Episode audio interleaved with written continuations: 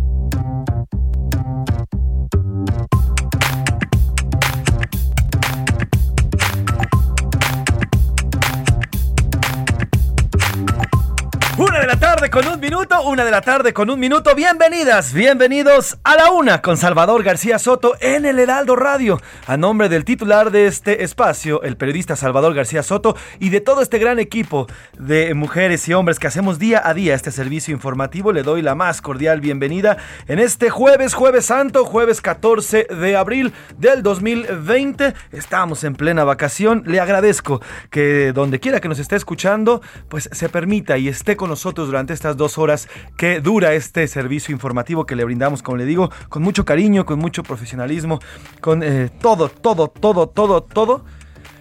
Como diría Eugenio Derbez, lo que tenemos y lo que nos sobra. Gracias, de verdad, gracias por sintonizarnos, por estar con nosotros en este día de vacaciones. Ya estamos en plena vacación. Ahora sí, ya las calles, las avenidas, por lo menos de la Ciudad de México, lucen prácticamente vacías. Las principales vialidades, las principales, sí es, en el mar la vida es más, más sabrosa. Las principales, principales vialidades de esta capital lucen vacías, bastante transitables. Eh, la verdad es que es un goce, es un goce esta ciudad, esta capital cuando está sola. El morado de las jacarandas que ya comienza a caer en las calles. El sol que está a 23 grados centígrados estamos viviendo en estos momentos. 16 vamos a tener como mínima y 29 como máxima. En fin, hay que disfrutar también las ciudades. No solamente todo es mar y no todo es eh, los coctelitos, el sol y la playa. También las ciudades de nuestra, de nuestra República Mexicana hay que gozarlas. Tenemos mucha información. A pesar de ser vacaciones, está bastante movidito, está bastante calientito, no solamente en el tema político, sino también en el tema social, también en el tema económico. Hay mucho que platicarle y mucho que contarle en este jueves 14 de abril. Pero antes, antes de entrar en materia, mandamos abrazos. Saludamos a todas las estaciones que a través de la gran cadena de Heraldo Media Group, de Heraldo Radio, de las pocas, por cierto, que es a nivel nacional, nos hacen favor de conectarnos en esta ah, emisión que hacemos desde nuestra estación, estación central aquí en la Ciudad de México hacia toda la República Mexicana. Saludos a Monterrey, Nuevo León, a Guadalajara, Jalisco, a La Laguna, también saludos a Oaxaca, a Tampico, a Tehuantepec, a Tijuana, Baja California, allá a Tuxtla Gutiérrez, Chiapas, también abrazos. También del otro lado del río Bravo nos escuchamos, oiga, allá en McAllen, Texas, en Brownsville, Texas, en San Antonio y en Chicago. Saludos a todas y a todos los paisanos que sintonizan a través de la frecuencia de Aldo Radio eh, nuestro programa de A la Una. Si usted no puede escucharnos o si no ha podido escucharnos en su ciudad, eh, yo le tengo otras opciones. Le tengo otros datos para que también nos escuche. Puede hacerlo a través de heraldodemexico.com.mx, que por cierto, y le recuerdo, y no me canso de presumirlo, ¿eh? el sitio más visitado, el sitio de noticias más visitado a nivel nacional, con más de 22 millones de visitas únicas durante el mes de febrero, según datos de Comscore. Además de las aplicaciones en Tuning Radio, así es, aplausos para Heraldo Medio- heraldodemexico.com.mx. También nos puede escuchar a través de Tuning Radio, eh, aplicaciones que usted puede descargar, ya sea que tenga iOS o Android, Tuning Radio, iHeartRadio, ahí puede buscar la estación y nos encuentra.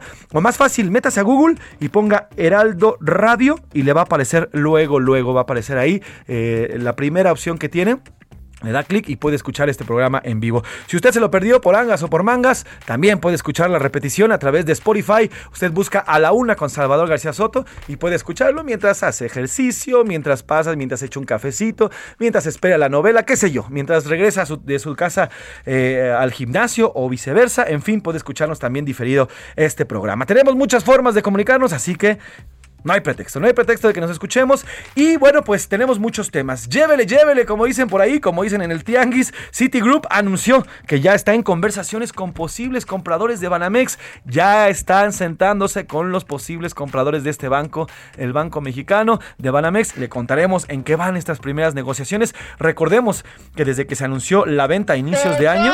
Así es, más o menos así. Eh, desde que se inició a, principios de este año, eh, desde que se anunció esta venta, bueno, pues ah, se dijo que por ahí del verano quedaría ya saldada, así que bueno, pues ya están en pláticas. Oiga, y el primer Judas, aquí le adelantamos en este espacio cuando comenzó a correr la noticia que Carlos Miguel Aiza, el hijo del ex gobernador de Campeche, el mismo nombre, Carlos Miguel Aiza, bueno, pues había decidido cambiar su voto en, una, en un movimiento que nadie entendió, pero que a todos sorprendió. Va a votar en favor de la reforma eléctrica del presidente López Obrador y de Morena.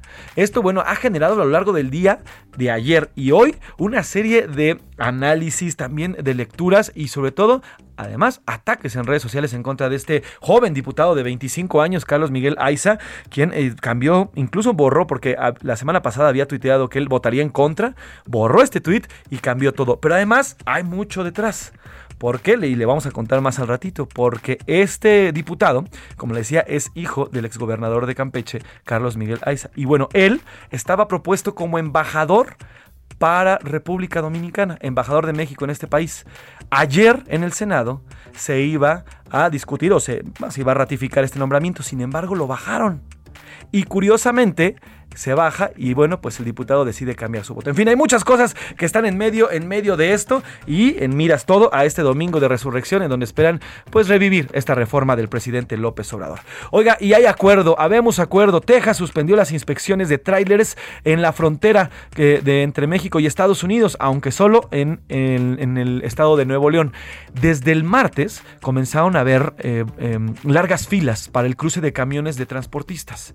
Esto debido a que Texas revisiones eh, más arduas a los camiones, supuestamente y según el gobernador Abbott, en busca de tráfico ilegal de armas, tráfico ilegal de, estupefacientes, tráfico de personas, en fin. Y esto provocó enormes pérdidas, más de 500 millones de dólares diarios en, pérdidas debido a que, bueno, pues los camiones no pasaban hacia Estados Unidos y no podían llevar las mercancías. Ya hubo reuniones con el gobernador eh, de, de Tamaulipas, Francisco García Cabeza de Vaca, también con el gobernador de Nuevo León, Samuel García, y ya, ya hay acuerdos para que estos, estas revisiones, revisiones queden atrás. Y por cierto, en medio de estos bloqueos hubo también una tomas o tomas e incendio de camiones por parte de presuntos integrantes del crimen organizado. Le vamos a contar todo lo que ocurrió ayer en la frontera, en la frontera norte de nuestro país. Oiga, y sigue la guerra. Hoy se cumplen 50 días. Ya van 50 días de la invasión de Rusia a Ucrania. El Kremlin amenazó con desplegar armas nucleares en el mar Báltico si Finlandia y Suecia se unen a la OTAN. A ese grado ya están las amenazas. Además de todo lo que, sea, eh, o lo que ya se investiga en esta invasión, desde la utilización de armas termorradioactivas hasta las eh, armas biológicas, que presuntamente se habrían, armas químicas y biológicas que ya se habrían empezado a utilizar en esta invasión. Le vamos a contar y le vamos a dar el parte de guerra en este día 50. Oiga, y ahora sí, sube el jabo, vamos a la playa, oh, porque le contaremos cómo están los principales destinos en nuestro país. Las playas de Acapulco, de Cancún, también el puerto Vallarta, en fin, también por ahí en Chiapas, en Oaxaca, las playas y los principales destinos turísticos están no no abarrotados, lo que le sigue, lo que le sigue las playas y muchos, muchas personas están disfrutando de estos días santos, porque además, además es que el clima lo permite. Así que vamos a ir a todos los destinos de esta República Mexicana para conocer cómo va y de qué va. Y aquí en la Ciudad de México iremos a Iztapalapa, porque como le decía y como ayer le informábamos, también ya inició esta representación, la 179 de la Pasión de Cristo. Y en los deportes, el señor Oscar Mota Chivas para afuera, Chivas para afuera. Eh, Michael Leaño fue despedido y no continuará como entrenador de las, eh, de las Chivas de Guadalajara en una de las peores crisis del rebaño. Y mire que ha tenido crisis, ¿eh? Vaya que ha tenido crisis las Chivas de Salvador García Soto. Bueno, pues se quedan sin, eh, doctor, sin director técnico. Además, el ex campeón peso completo, Andy Ruiz, ya tiene fecha para su próxima pelea y será en la Plaza de Toros México. Este campeón que sorprendió, que se convirtió en el eh, campeón de pesos pesados durante seis meses en una, pues en una pelea que nadie, nadie daba nada, gana eh, durante seis meses se convierte en el máximo sostenedor del, trofeo o por lo menos del cinturón eh, de pesos pesados y seis meses después lo pierde con Joshua, con el mismo que había ganado eh, anteriormente el campeonato. Así que se va a presentar aquí en la Plaza de Toros México. Y además, bueno, iremos a las calles, a las principales calles de la Ciudad de México y de todas las ciudades de nuestra República Mexicana. Conoceremos además, les vamos a dar algunas opciones para usted que vive aquí en la Ciudad de México o en la zona conurbada para vacaciones, digamos, a corta distancia distancia. No es necesario irse las cuatro horas hacia Acapulco o las cuatro horas hacia, hacia Veracruz o hacia estados más lejanos. No, la periferia, el Valle de México, la Ciudad de México tiene mucho que ofrecer en esta época turística. Además, también en Guadalajara vamos a darles opciones y en otros estados de la República Mexicana para que usted, si se decide quedar ahí donde vive, tenga opciones y pueda disfrutar de estas vacaciones de Semana Santa. Como ve, tenemos mucho, mucho por compartirles, mucho por qué contarles y más lo que vaya surgiendo en estas dos horas de programa de jueves 14 de abril. Sin más que decir, ¿qué le parece si vamos a la pregunta del día? Porque como siempre le digo, este programa es nada, absolutamente nada, sin usted. Esta es la opinión de hoy.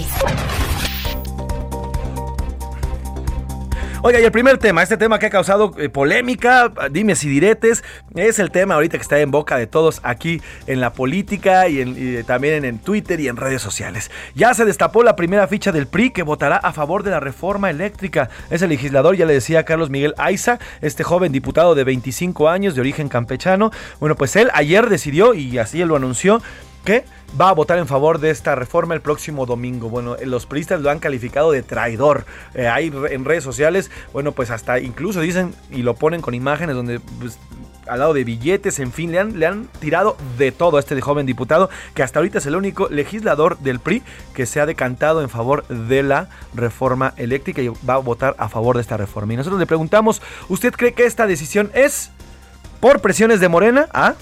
Por convicción propia, lo pensó el diputado y al final dijo, no, ¿saben qué? Sí, estoy a favor de esta reforma porque le hace bien a México. O C, tomó una decisión simplemente pensando en él y en sus intereses? Así es la primera pregunta para que usted nos comparta, nos comparta las respuestas de este día. Oiga, y en un segundo tema, ayer la Organización Mundial de la Salud se reunió, como lo hace cada semana, en sus reuniones de emergencia para el análisis de la pandemia.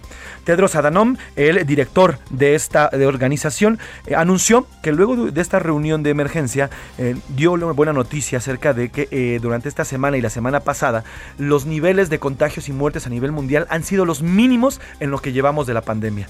Estuvo en la mesa el hecho de dejar o retirar el término de pandemia de emergencia al COVID-19. Sin embargo, la OMS decidió mantenerlo durante por lo menos todo abril hasta que acabe el mes y que haya un nuevo recuento de los contagios. Ante esto, yo le pregunto, ¿usted cree que ya es momento? de que dejemos atrás o que ya dejemos el tema de pandemia para que se convierta en una enfermedad pues que ya se encuentra en nuestro sistema, en nuestro en nuestra cotidianidad Ah, sí, ya es momento, ya hemos, ya tenemos los suficientes cuidados e incluso estamos vacunados. B, no, aún hay riesgos, puede haber eh, brotes y puede haber nuevas olas. O C, en realidad nunca la traté como pandemia y nunca me importó. Pues ahí están las dos preguntas de este jueves, de este jueves santo. Espero que esté disfrutando. Si usted está comiendo muy buen provecho, le vamos a informar, le vamos a dar a conocer todo lo que está surgiendo en estos momentos, pero también le vamos a divertir, le vamos a entretener y aquí vamos a acompañarlo en estas dos horas. Sin nada más que decir, vamos a un resumen de noticias porque ya estamos aquí en A la Una con Salvador García Soto. Boom industrial. Un reporte realizado por expertos indicó que en el primer trimestre de este año, la demanda de espacios industriales creció un 42%. Detenido. Elementos de la Secretaría de Seguridad Ciudadana de la Ciudad de México detuvieron a Raúl G., alias el Memotero, presunto líder de una célula delictiva del cártel de Tláhuac. Por todo, El multimillonario Elon Musk ofreció 43 mil millones de dólares para comprar la totalidad de Twitter. Hasta encontrarlo. Familiares de Antonio Yair, un joven de 18 años, reportaron su desaparición en el llamado Corredor de la Muerte, en los límites de Michoacán y Jalisco. Máxima pena. La justicia estadounidense juzgará por ataque terrorista al sospechoso del tiroteo en el metro de Nueva York, que dejó 23 personas heridas el martes.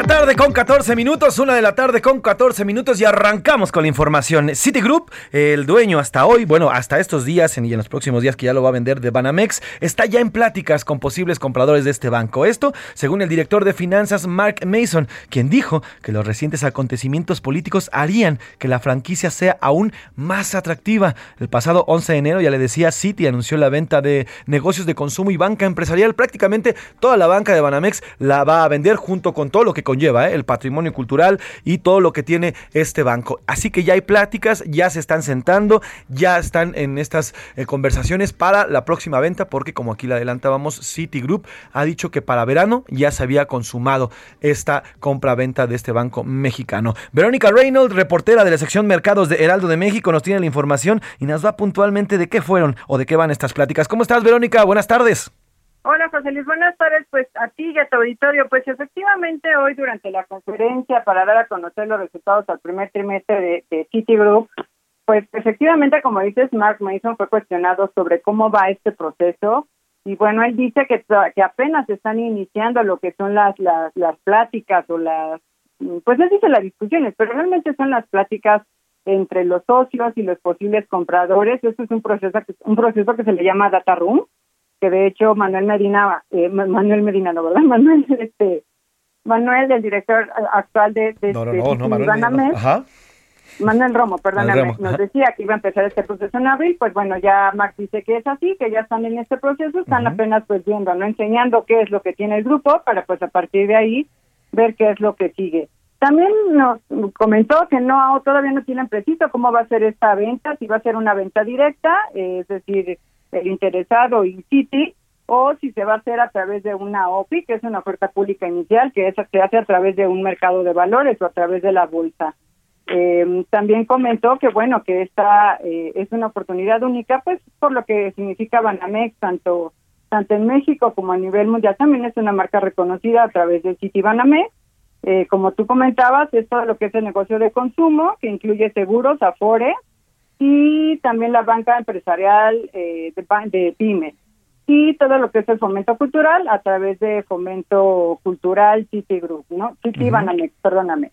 Durante la conferencia eh, también fue cuestionado, pues bueno, de cuándo estaría este proceso. Él dice que no se tiene una fecha estimada, pero como te comentaba, Manuel Romo una vez en, en, una línea de tiempo que nos dio decía que ellos esperaban que a finales de este año estuviera ya el nombre del comprador y que a partir del 2023 ya empezará todo este proceso de, de, ya cerrar eh, la operación, ¿no? También él decía que todavía no tienen ninguna noticia por parte de, de, las autoridades sobre la licencia alterna que ellos han solicitado porque quieren seguir operando en México a través de la banca, la parte de, de, banca institucional, que es lo que se van a quedar, y pues para ello necesitan una nueva licencia bancaria que tendría que otorgarles la Comisión Nacional Bancaria de Valores.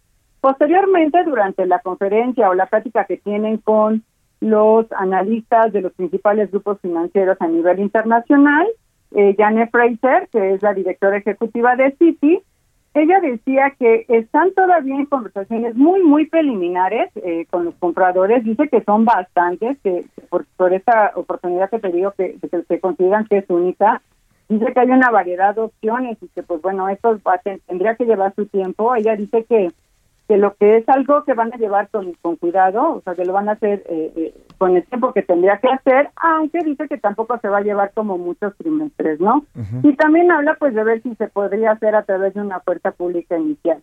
Entonces, pues bueno, José Luis, apenas en ese proceso van, en lo del data room, que es abrir, eh, que es la apertura de la información sobre todo el negocio a los posibles compradores y pues a ver si es verdad que a finales de este año podemos tener pues el nombre de, de, quien será el nuevo dueño de Banamex, ¿no?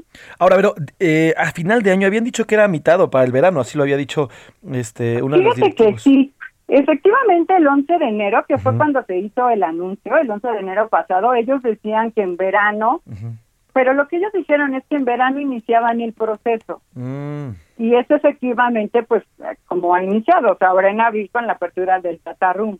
O sea, realmente el proceso inicia a partir de que lo anuncian, que es efectivamente el 11 de enero, pero bueno, digamos que ya cuando cuando empieza a correr, eh, eh, ya ahora sí que lo, el proceso como tal es eh, con la apertura esta de, del, del data room, ¿no? Que es ya cuando se empiezan a dar a conocer no públicamente, ¿verdad? Sino ante ellos, pues quiénes son los posibles interesados en, en adquirir esta parte del negocio, ¿no? Entonces, más bien era eso, iniciar el proceso en, en, verano. Y, y, te digo que ya posteriormente en una en una conferencia que nos da a Manuel Romo, también para dar a conocer en ese momento los resultados al primer trimestre de Citibanamex, eh, nos daba una línea de tiempo en la que te digo, o sea, ellos piensan o estiman que para el finales de este año ya está el nombre del posible comprador y ya en 2023 pues ya iniciar todo este proceso de, ya sabes, ¿no? De entrega, recepción de, de, de, de, todo lo que se está vendiendo, ¿no? Pero pues bueno, también depende también de cuánto se tarde la Comisión Nacional Bancaria de Valores, que es la encargada de, otorgar de la nueva licencia Citi, ¿no? Que, quiere seguir eh, operando en México, ¿no? Ahora, Verónica, eh, ¿se, ¿se dijo quién con quiénes se sentaron hoy en este inicio del Data Room o no se sabe con qué con qué bancos? No, no se sabe. Eh, de hecho, le hemos cuestionado varias veces, pues sobre todo a Manuel Romo, porque es con quien realmente aquí en, la parte de México tenemos como más acercamiento sobre quienes han dado así como señales de, señales oficiales ante ellos, pues de interés. Y pues este, no hasta el momento no nos no, no nos han dicho nada. Se oyen siempre los nombres que ya en el desde a partir desde el 11 de enero hasta la fecha hemos estado mencionando no que podría ser eh, Banorte, Santander, eh, Grupo Salinas, eh, pues son ahí como que los más, pues los más interesados, ¿no? HSBC ya dijo que no, eh, BBVA, aunque quisiera, no podría por concentración de mercado. Entonces, este, también se habla de algunos inversionistas, eh, se habla, también se ha dicho alguna vez como de Itaú, que es el, banco brasileño este más importante. En algún momento dado se llegó a decir que también está participando en este data room eh, Roberto Hernández y Alfredo Hart, que fueron los, ahora sí que los, los dueños de Banamex en un quienes vendieron sí, ¿no? Sí, sí, sí. Pero pues realmente oficial no se sabe nada. Bueno, pues estaremos al pendiente de estas negociaciones. Por lo pronto ya se ya iniciaron, ya están en estos data rooms y veremos cómo van avanzando a lo largo de estos meses que culminaría, como bien nos dices, a final de año. Te mando un abrazo, Verónica. Gracias por tu reporte. Igualmente, José Luis, gracias a ti y a tu auditorio. Verónica Reynolds, ella es eh, reportera de la sección Mercados de El Heraldo de México. Oiga, y pasando de los temas eh, económicos a los políticos, hace unos minutos, hace cuestión de eh, media hora, Carlos Miguel Aiza Damas, este diputado que ayer dijo y ayer confirmó que iba a votar en favor de la reforma eléctrica del presidente López Obrador, envió un tuit y dijo... He sido tolerante hasta el límite, pero el hecho de que el corrupto y delincuente presidente del PRI, el innombrable y arroba a Alito Moreno, Alejandro Moreno Cárdenas, me llame Judas o traidor a la patria, no quedará sin consecuencias por cualquier medio. Él será el primero de muchos, dice. Ustedes no se miden en las ofensas, yo no me mediré en las respuestas. Advertidos están en un fuerte, tiene un par de fuertes tweets que envía Carlos Miguel Aiza Damas, luego de toda esta polémica que se ha generado, toda esta polémica que ya ayer le adelantábamos que eh, repentinamente y, en un sentido contradictorio a lo que ya había dicho el mismo diputado, joven diputado de 25 años, que iba a votar en contra de la reforma, bueno, pues va a favor este domingo y hay toda una explosión en la Cámara de Diputados y ahí está Elia Castillo, como siempre, al pie del cañón y reportándonos todo lo que ocurre. Elia, buena tarde, ¿cómo se tomó esta decisión del, del, diputado priista? Buenas tardes. Muy buenas tardes, José Luis. Te saludo con gusto a ti, el auditorio. Pues bueno, luego de ese anuncio eh, que hizo el eh, hijo del exgobernador de Campeche, Carlos Miguel Aiza Damas, bueno, pues se desataron, uno, las críticas en redes sociales en contra del legislador, eh, mientras unos lo acusaron de traidor y en el contexto de la Semana Santa de Judas Iscariote, bueno, pues hubo también quien lo apoyó, principalmente los eh, las personas o los eh, cibernautas afines a Morena. Te comento que eh, el día de hoy los el resto los legisladores de la fracción parlamentaria del PRI, que son 70, pues aseguraron que su voto el día, el próximo domingo será en contra de la reforma eléctrica del presidente Andrés Manuel López Obrador. Aseguraron que no ha cambiado el sentido de su voto. Eh, recordemos que esta fracción parlamentaria cuenta con 71 integrantes, sin embargo, con este voto ya adelantado por parte, por parte de Aiza Damas, pues bueno, se ya únicamente contarían con 70 votos en contra, sin embargo, con todo y este voto de Aiza Damas no le alcanza a Morena y aliados para aprobar esa reforma constitucional, toda vez que aún les faltan 56 votos de la oposición para que pueda pasar. Además, perfilaron que luego de pues eh, incumplir y violar a los los los acuerdos que se eh, realizaron al interior del PRI, pues es muy seguro que se ha expulsado del partido. Eli, déjame interrumpirte. Vamos a una pausa y regresamos contigo con el reporte porque al parecer lo que se tuitea son cuentas falsas. Vamos a un reporte y regresamos. A la una, con Salvador García Soto. En un momento regresamos. Sigue escuchando A la una, con Salvador García Soto.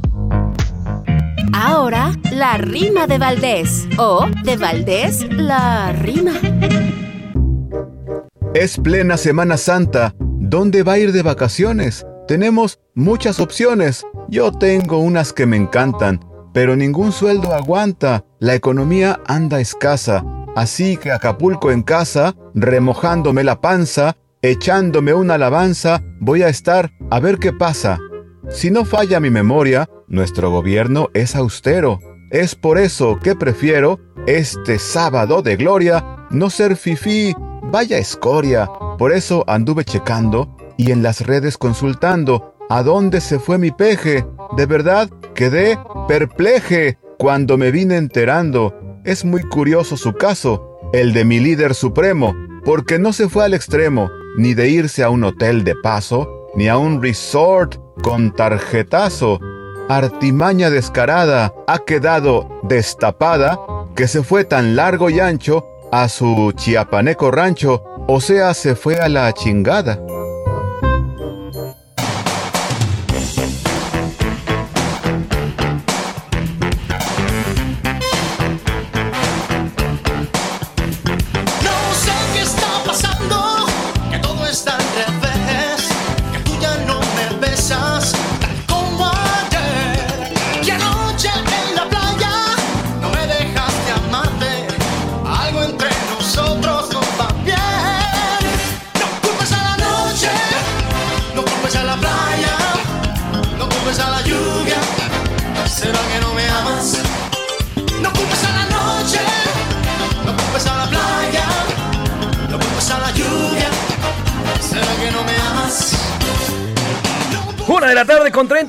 Y como dice, estamos escuchando al mismísimo Luis Miguel, inconfundible la voz y esta canción que definitivamente nos remite a la playa, a estar en el solecito, en la arena, en el mar. Esta canción se llamada ¿Será que no me amas? publicada en 1990 en el álbum 20 años de Luis Miguel, que bueno, se convirtió rápidamente en uno de los temas principales que se tocaba allá en el 90, a inicios de la década de los 90, con eh, pues este ritmazo, este ritmazo que a todos movía en las discos de aquellos tiempos, sobre todo en el Baby allá en Acapulco. Trépale, Jabo. No culpes a la noche, no culpes a la playa, no culpes a la lluvia.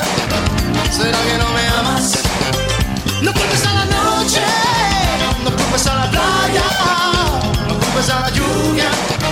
¿Será que no me amas? A la una, con Salvador García Soto.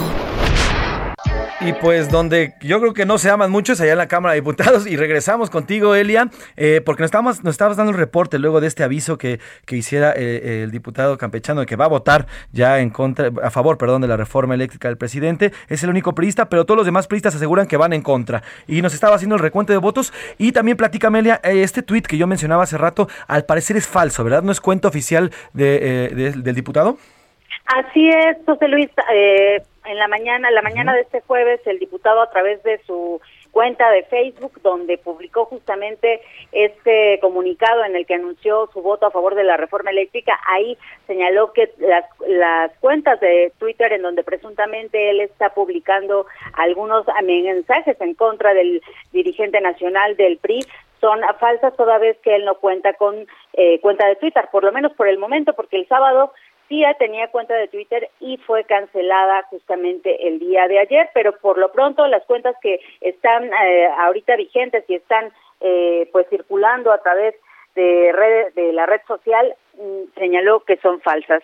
Por otra parte, te comento que, bueno, como te lo comenté hace un momento, bueno, los diputados de la fracción parlamentaria del PRI, sus correligionarios y compañeros de bancada, pues ya perfilan la, expulsión de este diputado federal por Campeche. También cabe comentar un eh, pequeño detalle, José Luis, eh, su papá, Carlos Miguel Aiza González, fue nombrado como eh, embajador de México en República Dominicana.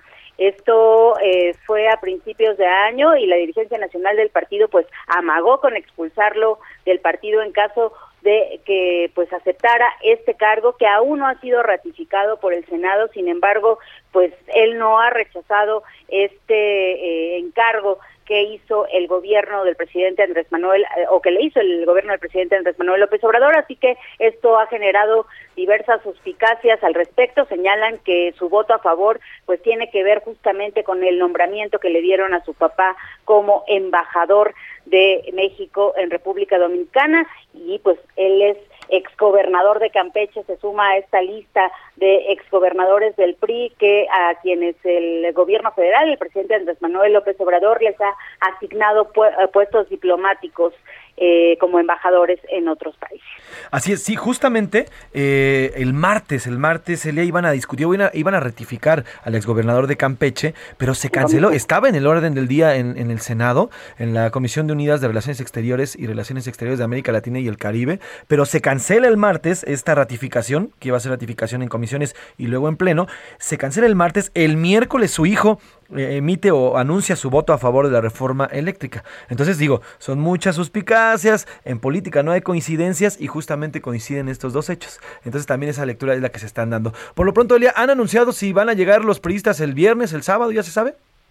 Mira, no han hecho un pronunciamiento oficial, sin embargo, hasta ahorita lo que se tiene es que van a llegar el sábado por la tarde, tanto PRI, PAN y PRD, y bueno, pues a pernoctar en el Palacio Legislativo de San Lázaro, y bueno, no van a ser los únicos aunque Morena no va a pernoctar en el Palacio Legislativo de San Lázaro, sí alista una reunión plenaria en un hotel cerca del Palacio Legislativo de San Lázaro, una reunión plenaria el sábado a las 7 de la noche y posteriormente pernoctarán todos los legisladores o por lo menos la mayoría en ese hotel para llegar en bloque a la Cámara de Diputados a la discusión de esta reforma constitucional, José Luis. Pues estaremos pendientes. Todavía no hay ninguna ah, marcha o que se haya anunciado algo como el martes, ¿verdad? Eh, se está convocando nuevamente, José Luis, estas organizaciones afines a Morena y en defensa de la reforma eléctrica están convocando nuevamente para marchar el próximo eh, sábado y también establecer un eh, plantón en las afueras de la Cámara de Diputados. Es por eso la preocupación de las fracciones de oposición que temen les sea impedido el acceso a la Cámara de Diputados y con esto, bueno, Morena logre eh, el quórum necesario para que con los legisladores que estén presentes se haga la votación. Cabe señalar, José Luis, que tienen que estar forzosamente presentes. No puede ser como en otras sesiones que están a distancia, que pueden votar eh, a través del teléfono celular, no. Como es una reforma constitucional, tienen que estar forzosamente todos los legisladores en el Pleno y eh, por eso es que están asegurando su, eh, su asistencia y eh, su presencia en esta sesión ordinaria. Sí, son tres cuartas partes las que tienen que aprobar, tres cuartas partes del Congreso que tienen que aprobar esta ley. Y si no llegan a haber diputados, son las tres cuartas partes de los diputados presentes, ¿correcto? No de los 500. Ah, así es, así es. Son 334 votos de la, de, en general si estuvieran los 500 legisladores presentes. ¿Y si Pero en caso de que estén los 277 legisladores de Morena, pues hacen quórum porque el quórum se hace con 250 más uno y con esto los legisladores podrían aprobar la reforma eléctrica sin problema. Y ya sería exactamente las tres cuartas partes de esos 250 más uno y ya sería otra onda. Pero bueno, estaremos pendientes contigo, Elia. Esto que se va a poner, bueno, se va a poner, híjole, yo creo que mejor que la pasión de este fin de semana. Pero bueno, te va un abrazo, Elia.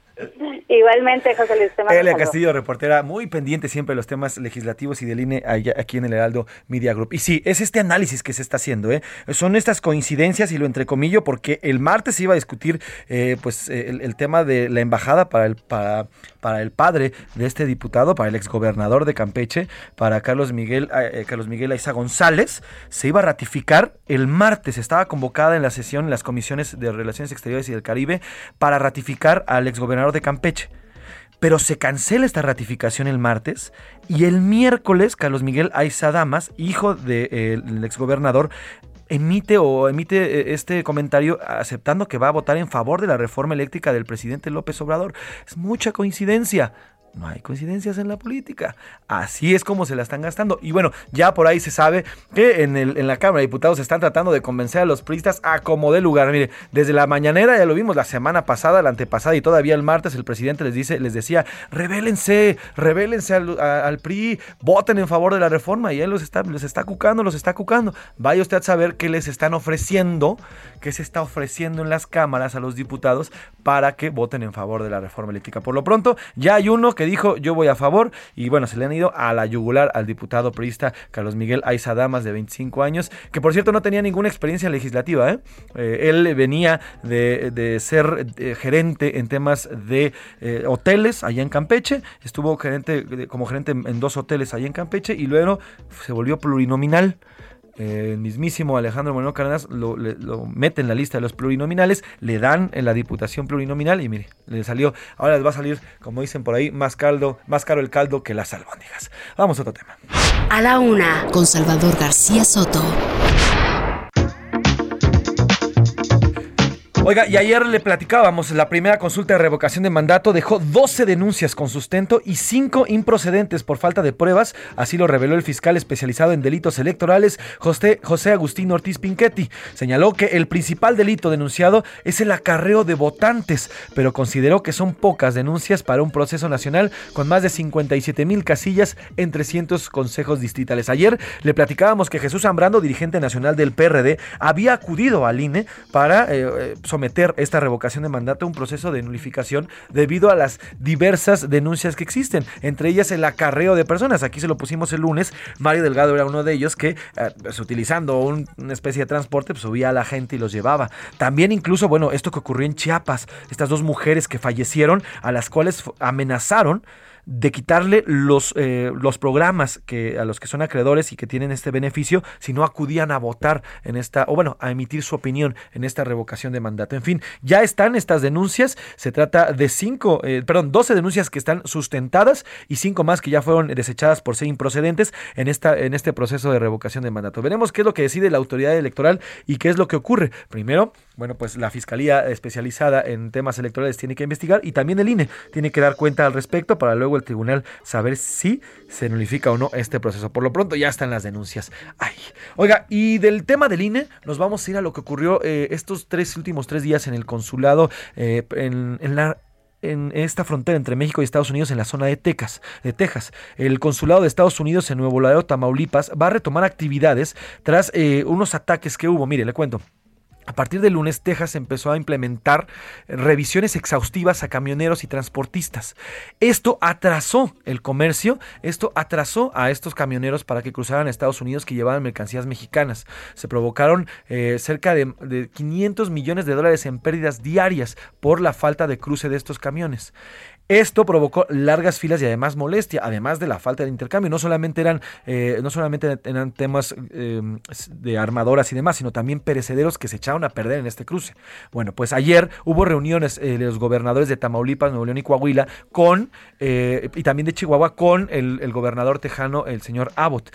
Se decidió o se tomó la decisión de que las revisiones sean dentro de territorio americano. La misma Casa Blanca recriminó al gobernador tejano porque esta decisión fue una decisión unilateral que afectó al comercio entre ambos países. Bueno, pues en medio de todo esto hubo ataques armados ahí en Tamaulipas, eh, luego de que se retomaran las actividades en el cruce de estos camiones, eh, hubo ataques armados del cártel del noreste la madrugada del 14, eh, perdón, la, madrugada de antier y de ayer. Estuvo cerrado durante, bueno, durante estas horas que le digo y ya por fin se comienza a reabrir el tránsito y se comienza a reabrir todo lo que este intercambio de mercancías. Carlos Juárez se encuentra ahí en la frontera. Carlos Juárez, reportero y corresponsal allá en Tamaulipas y nos cuenta. ¿Cómo estás, Carlos? Buena tarde.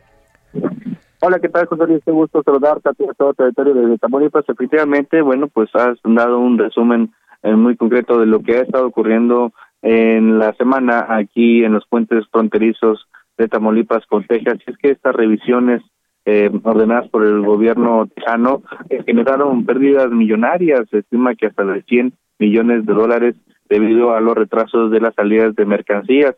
El gobernador de Tamaulipas estuvo en la zona sur de Tamaulipas, justamente en Playa Miramar, eh, y opinó justamente de esta situación que mandó una carta a su homólogo tejano para que, bueno, pues sí se den, pero no de la manera en que estaban mandando porque estaban retrasando la salida de las mercancías, así como afectando el tema de las aduanas y obviamente pues también de los puertos de, Tampico, de Altamira y de la frontera que bueno eh, sacan sus mercancías las empresas con rumbo al, a la Unión Americana. Hay que señalar que, bueno, eh, hay tres personas detenidas por estos ataques, justamente en la ciudad de Reynosa. El día de ayer la Secretaría de Seguridad Pública comentaba que eh, las personas fueron detenidas al estar posiblemente involucradas en la quema de tres camiones en el puente internacional de Reynosa Par. Hay que mencionar que a, a pesar de lo que se podría comentar de lo desastroso que fue este ataque no hay víctimas mortales ni personas lesionadas, pero sí están estas personas detenidas. También eh, se hizo énfasis en que, bueno, ya durante la tarde noche del día de ayer se retomaron los cruces, se normalizaron luego de los eh, de los llamados de los gobiernos eh, de Tamaulipas, de Nuevo León y de Coahuila, y eso es lo que ha estado pasando con esos cruces fronterizos.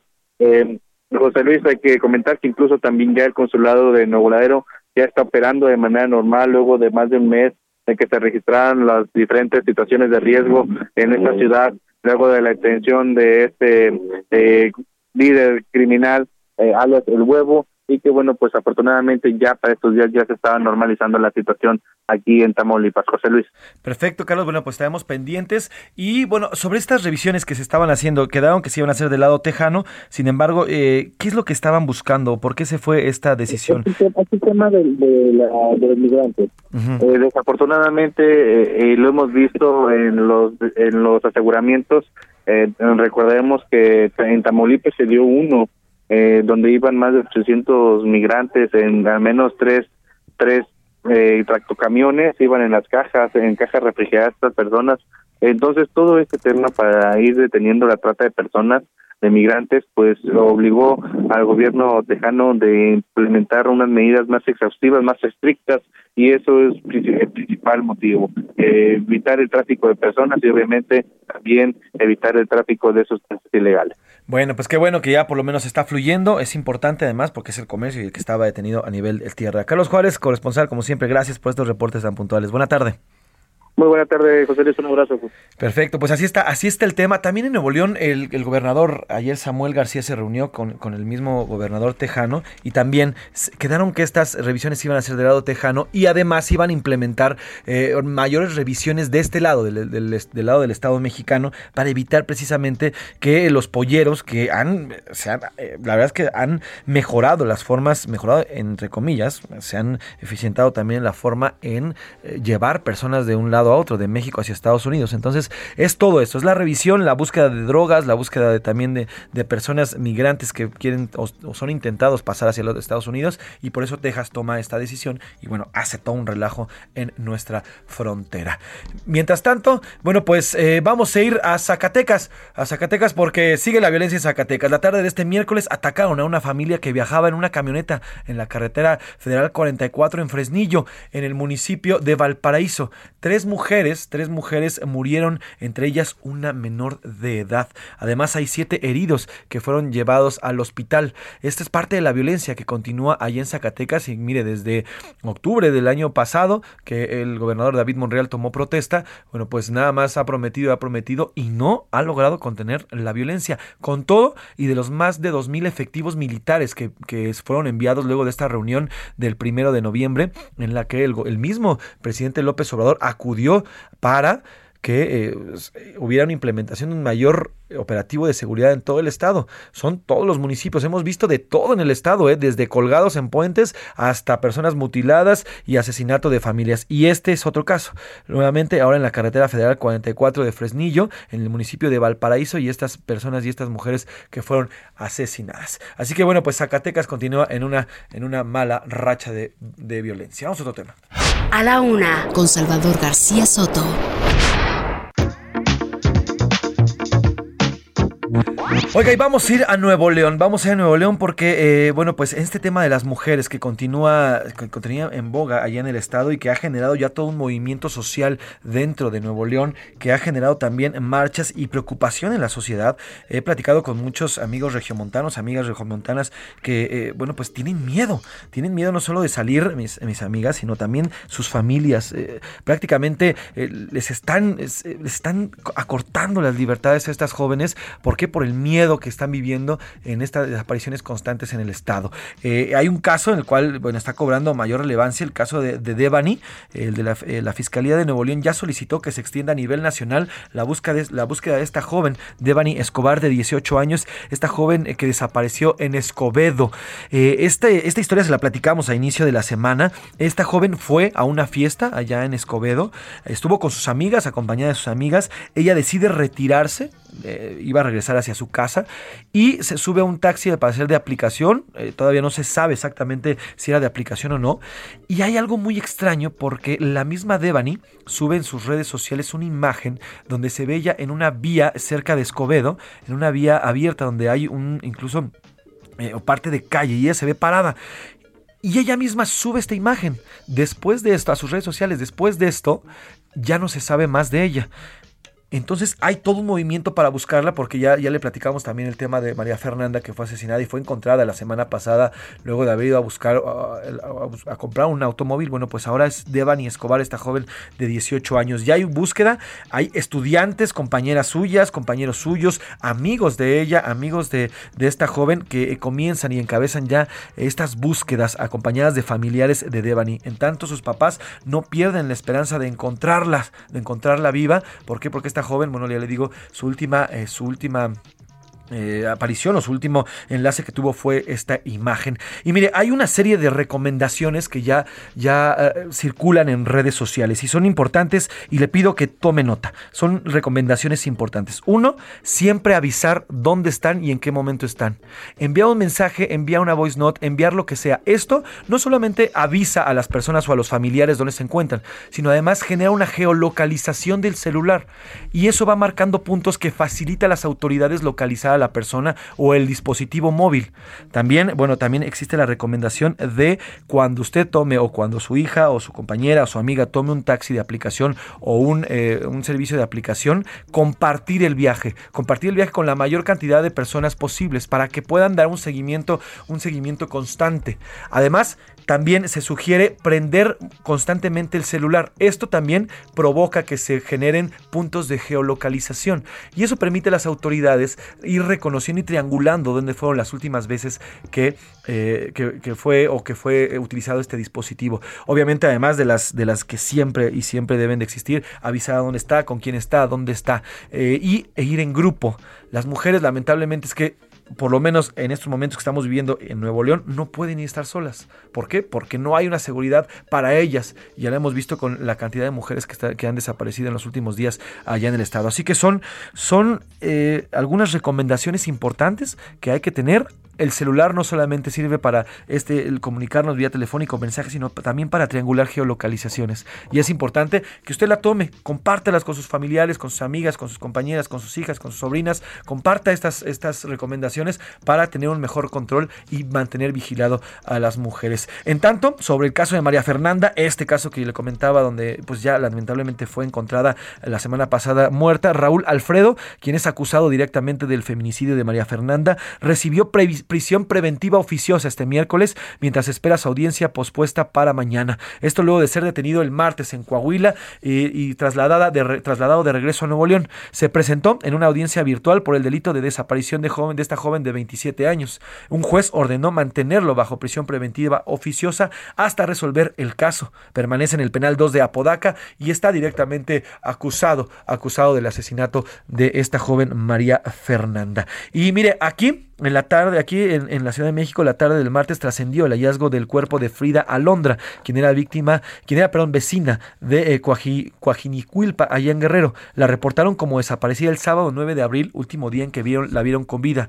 La joven de eh, afroamericana tenía 14 años y asistió a una fiesta del sexto, eh, del sexto semestre.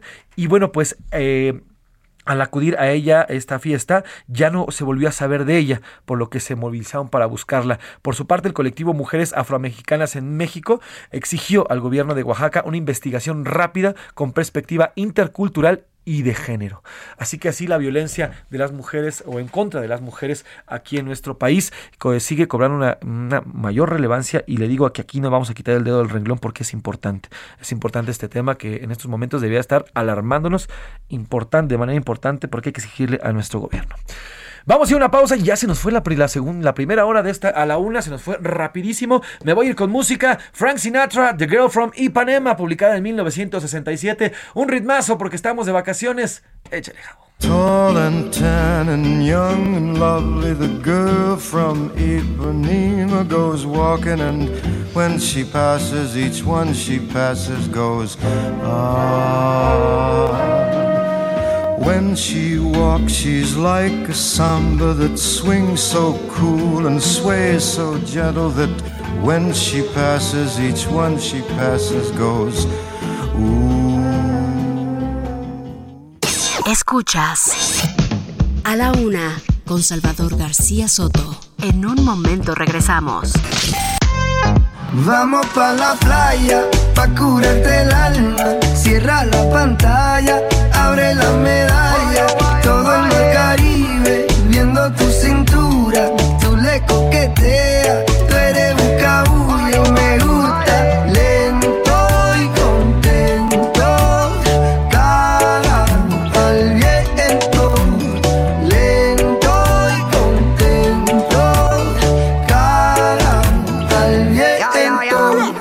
aprovecha que el sol está caliente y vamos a disfrutar el ambiente.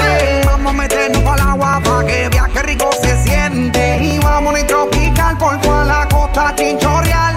De chinchorro a chinchorro paramos a darnos una medalla bien fría sequía. Dos de la tarde en punto, dos de la tarde ya con un minuto. Bienvenidas, bienvenidos a la una con Salvador García Soto en esta segunda hora del jueves 14 de abril. Estamos arrancando con todo este, pues ya prácticamente fin de semana santo, de vacaciones. Y tenemos una muy buena playlist que hemos armado, todo el equipo que estamos aquí chambeando para disfrutar. Para que usted ya se meta en el mood vacación, en el mood playa. Si no está en su playa, si no está en Acapulco, si no está en Cancún, súbase a la azotea, váyase al jardín. Digo, no enseñe mucha carne nada más, pero pues con una toallita y asolece, haga, haga de cuenta que está frente al mar, disfrutando, tómese un minuto, respire, ¿por qué no? Y bueno, escuche también esta, esta música que hemos seleccionado para usted, para sentirnos como en la playa, en la plena vacación, disfrutando de este jueves santo, tranquilito, relajados, mientras aquí le informamos y le entretenemos. Si usted eh, eh, se incorpora en estos momentos a esta transmisión, le agradezco el favor de su atención, le agradezco que se sume a este espacio informativo que hacemos con muchísimo gusto, con muchísimo profesionalismo, un grupo de periodistas comandados por Salvador García Soto. A nombre de él y de todo este gran equipo, yo soy José Luis Sánchez Macías y le voy a informar en esta segunda hora. Y si usted viene desde la primera, gracias, gracias por continuar con nosotros. Si está comiendo provecho, si está terminando de preparar la comida, qué envidia, qué rico, también buen provecho. Si hoy está descansando y decidió de plano, mire, ni siquiera quitarse la pijama, descanse tranquilo, en su camita, en su sillón, o si está preparando, no sé, si está haciendo la talacha, que también uno aprovecha las vacaciones y también los días eh, eh, de descanso para hacer talacha, bueno, pues disfrute y hágalo con calma. Mientras tanto, disfrute de la música. Calma mi vida con calma, que nada hace falta si estamos juntitos andando. Calma mi vida con calma, que nada hace falta si andamos Vamos pa' la playa, pa' curarte el alma, cierra la pantalla. Vamos a escuchar las opiniones. Hoy tuvimos dos preguntas, dos preguntas importantes. La primera de ellas, bueno, pues esta decisión que tomó el, diputado, el joven diputado eh, eh, priista, Carlos Miguel Aiza, eh, de votar en favor de la reforma eléctrica de Morena y el presidente López Obrador. Bueno, pues esta decisión, estamos preguntando, ¿qué, para usted, ¿qué significa esta decisión? ¿Fue por presiones de Morena? ¿Fue por convicción propia porque está convencido de que es la mejor opción para, eh, para eh, el pueblo mexicano en cuanto al tema eléctrico se refiere? o de plano solamente piensan en sus propios intereses y nada más. Y la segunda, bueno, pues lo que ayer Tedros Adhanom, este director general de la Organización Mundial de la Salud, luego de una reunión que hacen todos los miércoles en este organismo, luego de esta reunión decidieron mantener al COVID-19 todavía como una pandemia de emergencia, no bajaron el rango y yo, nosotros le preguntamos aquí en la una, sí, ya debían de bajarlo. ¿Usted qué opina? Sí, no, debe de mantenerse porque todavía estamos en fuertes riesgos de una nueva ola o de un nuevo brote. O por último, nunca le importó, en realidad nunca lo tomó como una pandemia como tal, usted siguió su vida normal. Tenemos respuestas y ya están aquí, como todos los días, el señor Iván Márquez, ¿cómo estás Iván? José Luis, Oscar, ¿cómo están? Muy, muy bien. Todo muy bien, todo muy bien. Oscar Mota. Mi querido Mafre, José Luis. Sánchez, ¿cómo estás mi querido Iván? Mandamos Bien, un gran bien. abrazo. Un gran abrazo. Oigan ustedes, eh, ¿cómo les cayó este juevesito? Pues normal, ¿no? Al momento. Digo, a- digo, afortunadamente, y, y- y creo que sí es un mensaje que hay que mandar, porque mucha gente yo creo que también está chambeando ahorita, ¿no? Qué bueno que tienen chamba, qué bueno que tienen chamba. Disfrútenla. Ya habrá algún momentito, a lo mejor el sabadito o en dos semanas y todo ello, pero para eso estamos, para que la pasen bien. Disfruten su chamba. güey. Sí, y si tiene la oportunidad, de verdad, descanse, ¿eh? O sea, si usted sí. tiene la oportunidad y en la chamba le dicen, oye, tómate los días, no hay bronca, tómeselos. Es necesario descansar. Tómate eso- hasta los días. Sí, exactamente. Tómate los días, este, ahora hasta el pulso, tómate. Hasta el quieres. Pero de verdad descansen, porque el proceso de descanso también conlleva un proceso de productividad y eso lo tendrían que entender también los jefes. Descansar también genera nuevas ideas y nuevas, eh, nuevas energías para, al regresar a la chamba, ser más productivos. Entonces es importante. Parte del trabajo es el descanso. Y uno también, ¿no? También debería de entrar bajo esa situación porque cuando está como en descanso de repente dice, pues me voy a desvelar, hoy que sí puedo, ¿no? Te pones a ver la- el maratón de películas o de series y resulta que ya te despiertas más torcido que antes, ¿no? Sí, Entonces, y aparte la parte, ta- tanto la física como la mental, ¿no? O sea, creo que son las dos, ambas descansas totalmente con unas vacacioncitas, como dice José Luis, dos, tres días, una semana, los que sean, pero también relajarse o desapegarse de esa rutina, ¿no? Así es. Y bueno, ¿qué dice el público con las preguntas de hoy? José Luis, muchísimas respuestas a las que estamos teniendo, ¿Ah, ¿eh? A pesar A de que son vacaciones. Ya la gente se sigue reportando, los fieles seguidores de A la Una. Eso. Es Israel desde Texcoco, dice. Tu paisano, tu paisano. Paisano de Oscar Mota. Buenas tardes, don Pepe. A tu primer pregunta, ningún diputado de ningún partido toma una decisión si no va a sacar algo de provecho para ella o él. Sobre tu segunda pregunta, el coronavirus ya debe ser tratada como una enfermedad, como cualquier otra, de que un momento a otro cobra vidas. Así es, el el término correcto es enfermedad endémica, es decir, que ya la, la- prácticamente la adquirimos, como por ejemplo la influenza, que sabemos que es estacional y que a finales de año hay que vacunarse nuevamente y sabemos que es muy probable que nos enfermemos de influenza. Bueno, pues el término correcto es endémico. Bueno, pues eh, eh, muy bien por el que nos, las opiniones que nos comparte. Otro mensajito dice, saludos José Luis, aquí va mi opinión. Los políticos priistas pueden dar la sorpresa con una ola de, de operaciones porque, definen, porque definitivamente actúan por convicciones propias y pragmatismo, pensando en su futuro y lo entre comillas, pensando en su futuro, ¿no? Siendo realista, sí existe toda la factibilidad de que el régimen de la 4T dure por los próximos 20 años, pues no van a soltar el poder y van a incurrir con todo lo que tengan en su maquinaria. Híjole, bueno. Y todavía lo, lo concluye afirmando. Y todavía remata. Sí, dice. remata. Este es el rematito. Si eso pasa, el PRI puede seguir cayendo hasta desaparecer. Sí, la verdad es que uno de las de las eh, los grandes motivos por los cuales Andrés Manuel López Obrador tuvo esta gran eh, gran cantidad de votos, más de 30 millones en el 2018, fue ese hartazgo, fue ese hartazgo de un priismo, el cual, bueno, pues eh, robaron hasta que se cansaron, se corrompieron hasta que se cansaron, hicieron cuentas clientelares hasta que se cansaron y todos y todos lo vivimos. Mi generación, la generación atrás de mí, la generación atrás de mis papás y durante 70 años y eso es un hartazgo total. Y hoy, bueno, pues también el PRI junto con el, PRD me parece que fueron los dos partidos que se, han, ido compactando. Esto debido a todo lo que ha pasado en el pasado. es como una cruda, pues, de lo que están viviendo. Otro mensajito que tenemos por acá dice: Buenas tardes a todo el equipo de A la Una, soy Heriberto. Saludos, Heriberto. ¿Deberían todos los priistas traicionar al PRI ante su incapacidad de sus dirigentes de formar y dar a conocer líderes que muevan, guíen y lleven a la victoria electoral? Es una totalmente crítica, ¿no? Al PRI.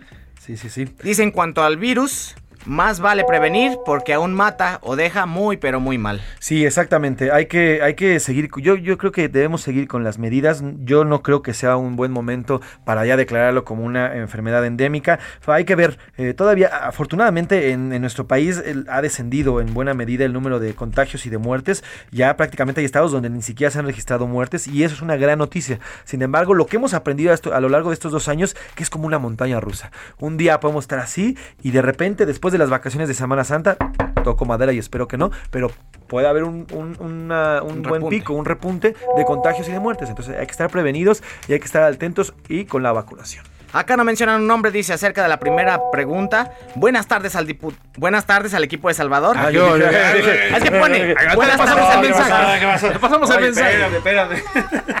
Oh, ya los llevamos así. Es que pone buenas tardes el diputado. Le faltó la comita por ahí. Dice, buenas tardes. El diputado apoya la reforma eléctrica porque está pidiendo que a su padre lo nombren embajador. Aquí, aquí lo, que hay que, lo que hay que señalar también es que de confirmarse que existe esta pues es una extorsión prácticamente. A ver, si no votas en favor, yo le quito la embajada a tu papá. O sea, de confirmarse eso serían unas prácticas, pero pues, nocivas en el tema legislativo y cómo es que Morena estaría operando debajo de la, debajo de, la, de las, del agua, amenazando o prometiendo o tratando de jalar todo lo que pueda y utilizando toda la maquinaria del poder para convencer a los diputados priistas, que al parecer, y así por lo menos ven, son como los más factibles a convencer. Y así lo ha dicho el presidente una y otra vez revélense, revélense, revélense. Fíjense, ¿quién, ¿quién, iba a pensar que eh, Morena, el mismo presidente, que tanto vituperó y, criticó y señaló al PRI, ahora pues les dice, vénganse para acá, revélense. Primor, ¿no? Primor, el, famoso primor que les habla.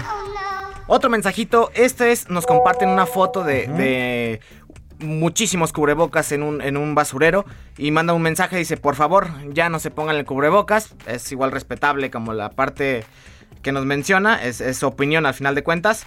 Otro mensajito dice, buenas tardes. yo, ahí difiero un poco, si hay que ponerse cubrebocas. póngaselo póngaselo. claro. Lo que sí es que hay que aprender también a que es un desecho biológico y hay que tomar medidas al respecto, como en todo. A ver, ya, ya lo sabemos. Nos quitamos el cubrebocas cuando deje de ser útil, rompemos las ligas o eh, estos hilos que traen para colocarnos en las orejas y con una tijera se parte a la mitad y se guarda en una bolsa si usted vive con su familia, se, se, juntan todos y se tiran así dentro de una bolsa, ya sea de papel o de otro material, y se, se especifica a las personas de limpieza que se trata de un tema de cubrebocas eso de andarlos tirando, también a mí yo me he topado con muchos cubrebocas ya en el piso tirados. En la calle. Eso sí está muy de más, es contaminación extra. Sí.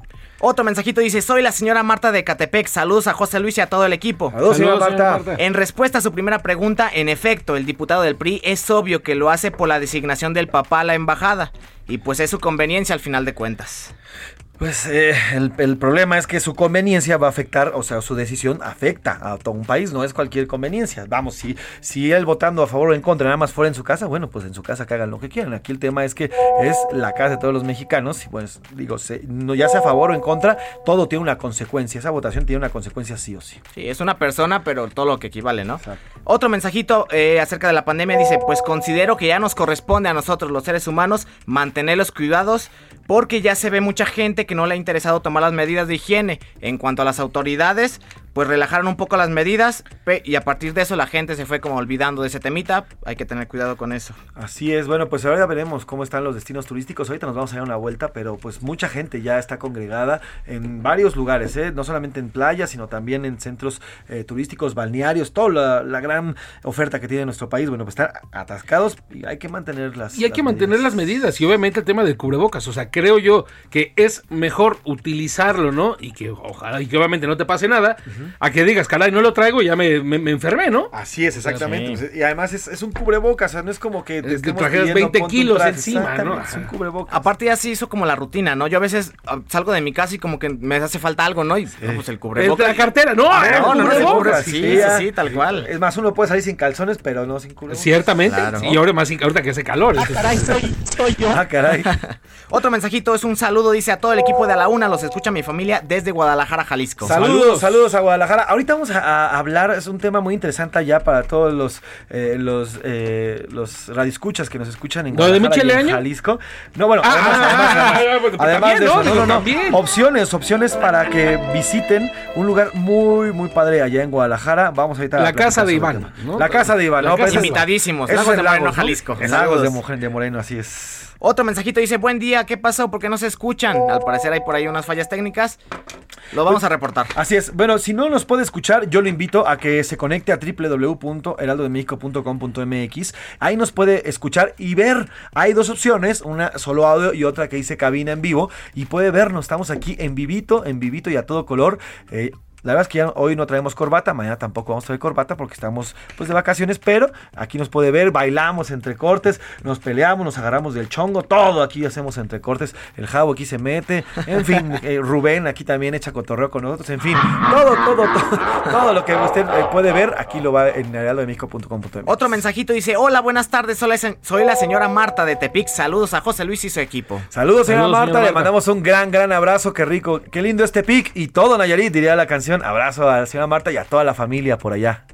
Muchos, muchos mensajitos. También por acá nos mandan un saludo desde Oaxaca. Saludos a Oaxaca. Saludos a Híjole, Oaxaca. qué envidia estar en Oaxaca. Me encantaría estar Calorcito. en Oaxaca. Calorcito, pero además la comida, estarme echando, ¿por qué no? Un mezcalito, un pequeño mezcal, todo con medida obviamente. Un mole, también algo Las de- famosas tlayudas. Las- Las, las de a de Chapulines. veras. Pero las de a de veras, porque se acuerdan sí. con el tema del AIFA que la señora que preparaba. No, esas no, no eran tlayudas las que estaba haciendo la señora, ¿no? La- la- los que hacen en Oaxaquita Esas con son su tasajo. del Estado de México. Exactamente. Rapidísimo, Twitter. Twitter, la primera pregunta acerca del diputado dicen el 87% dice por presiones de Morena. O sea, claramente la, la gente se decantó por esa opción. Ajá. El 9% tan solo dice que fue por convicción propia. El 4% dice es la mejor decisión para el país. Ah, Así sí, las bueno, cosas, solamente ¿eh? el 4%. Yo creo que fue él y otros dos. Sí, claro. bueno. Y sobre la pandemia. Híjole, una respuesta tuvo 0%. Ahorita se ¿Cuál? los digo cuál es. Esa nunca lo había visto. Ya no hay contagios. ¿Esa? Esa. Ah, bueno, pues sí. Qué bueno que la gente sí, piense qué así. bueno que piense así. Ajá. A contraparte, el 87% dice la pandemia nunca terminará y el 13% me da igual. Pues sí, no, no, o sea, sí va a terminar la pandemia irremediablemente, se va a convertir en una enfermedad endémica, pero hay que seguirse cuidando. Gracias, Iván. Gracias, José Luis. Oscarito, ahorita hablamos de Continuamos. deportes. Continuamos, vamos a otro tema. A la una, con Salvador García Soto. Oiga, y ya le decía, estamos en vacaciones y hay mucho por hacer. Y si usted no tiene ganas de hacer un viaje largo por cuestiones de económicas, por cuestiones de tiempo, por cuestión, por cualquier cuestión que usted eh, piense o, o- o te- te- tenga en mente, hay opciones baratas, cercanas y muy factibles en, la ciudad, muy cercanas a la Ciudad de México, que uno puede tomar y que uno puede descansar. Y puede ser una vacación que uno puede disfrutar muchísimo. Y nos dimos a la tarea de comunicarnos con Mariel Galán. Ella es periodista especializada en temas de turismo y además es una gran bloguera, es una gran youtuber que ha recorrido, no sé si me puedo atrever a todo el mundo o por lo menos tres de los cinco continentes. Mariel, ¿cómo estás? Qué gusto saludarte. Buena tarde. ¿Cómo estás, José Luis? Muy bien, muchas gracias. Gracias por la invitación. Por aquí estamos para decirle a la gente qué es lo que puede hacer en Semana Santa y cómo se puede divertir. Y bueno, pues cosas que, como tú decías desde un inicio, no necesariamente tienes que irte tan lejos para vivir un buen viaje o una experiencia. A ver, cuéntame, cinco cosas. Si no tengo mucha lana y no tengo mucho tiempo, ¿qué puedo hacer para divertirme y de verdad pasármela, pasármela bien en estas vacaciones de Semana Santa? Ahí te va. Bueno, A pues ver, primero estamos muy cerca de la Peña de Bernal y mucha gente puede decir, oye, pero la Peña de Bernal seguramente ya va a estar hasta el gorro de gente. No se preocupen, hay diferentes experiencias. Por ejemplo, subir la Peña de Bernal. ¿Qué sucede, Pepe? Que cuando tú llegas a, a la Peña de Bernal, a este pueblo maravilloso en donde tienes unas calles coloridas muy lindas, en donde puedes comer unas gorditas deliciosas de maíz quebrado y hacer muchas actividades, ves a esta peña que es lo más imponente a tu llegada y hay gente que la sube únicamente hasta la mitad, pero hay una experiencia que te permite subir hasta la cima de la peña con gente experta y lo que yo siempre les he dicho es, si ustedes van a irse de viaje, vivan una experiencia. ¿Qué quiero decir con esto? Que está muy rico que te acuestes, que voltees a ver el sol únicamente, que te asoles y ya, pero también vivir una experiencia, algo que te llene, que te llene de satisfacción y subir la Peña Invernal, imagínate, es el tercer monolito más grande del mundo, mide aproximadamente 350 metros de altura y hay varias empresas como Bernal Adventures que les recomiendo muchísimo y les voy a dar referencias, yo sé que en radio todo es muy rápido, pero me pueden seguir en marieldeviaje.com y en Mariel de Viaje en todas mis redes sociales y en mi canal de YouTube, van a ver esta experiencia para que chequen cuánto cuánta es la adrenalina al subir este monolito. Desde las 5 de la mañana te preparan, entonces obviamente no te encuentras con gente en el camino, vas solito y después de aproximadamente dos horas y media estás en la punta de la Peña de Bernal viendo toda la majestuosidad de ese pueblo mágico. Oye, Mariel, Además, es pues, importante el- sí, dato que nos compartes. El, la el tercer monolito más grande del mundo.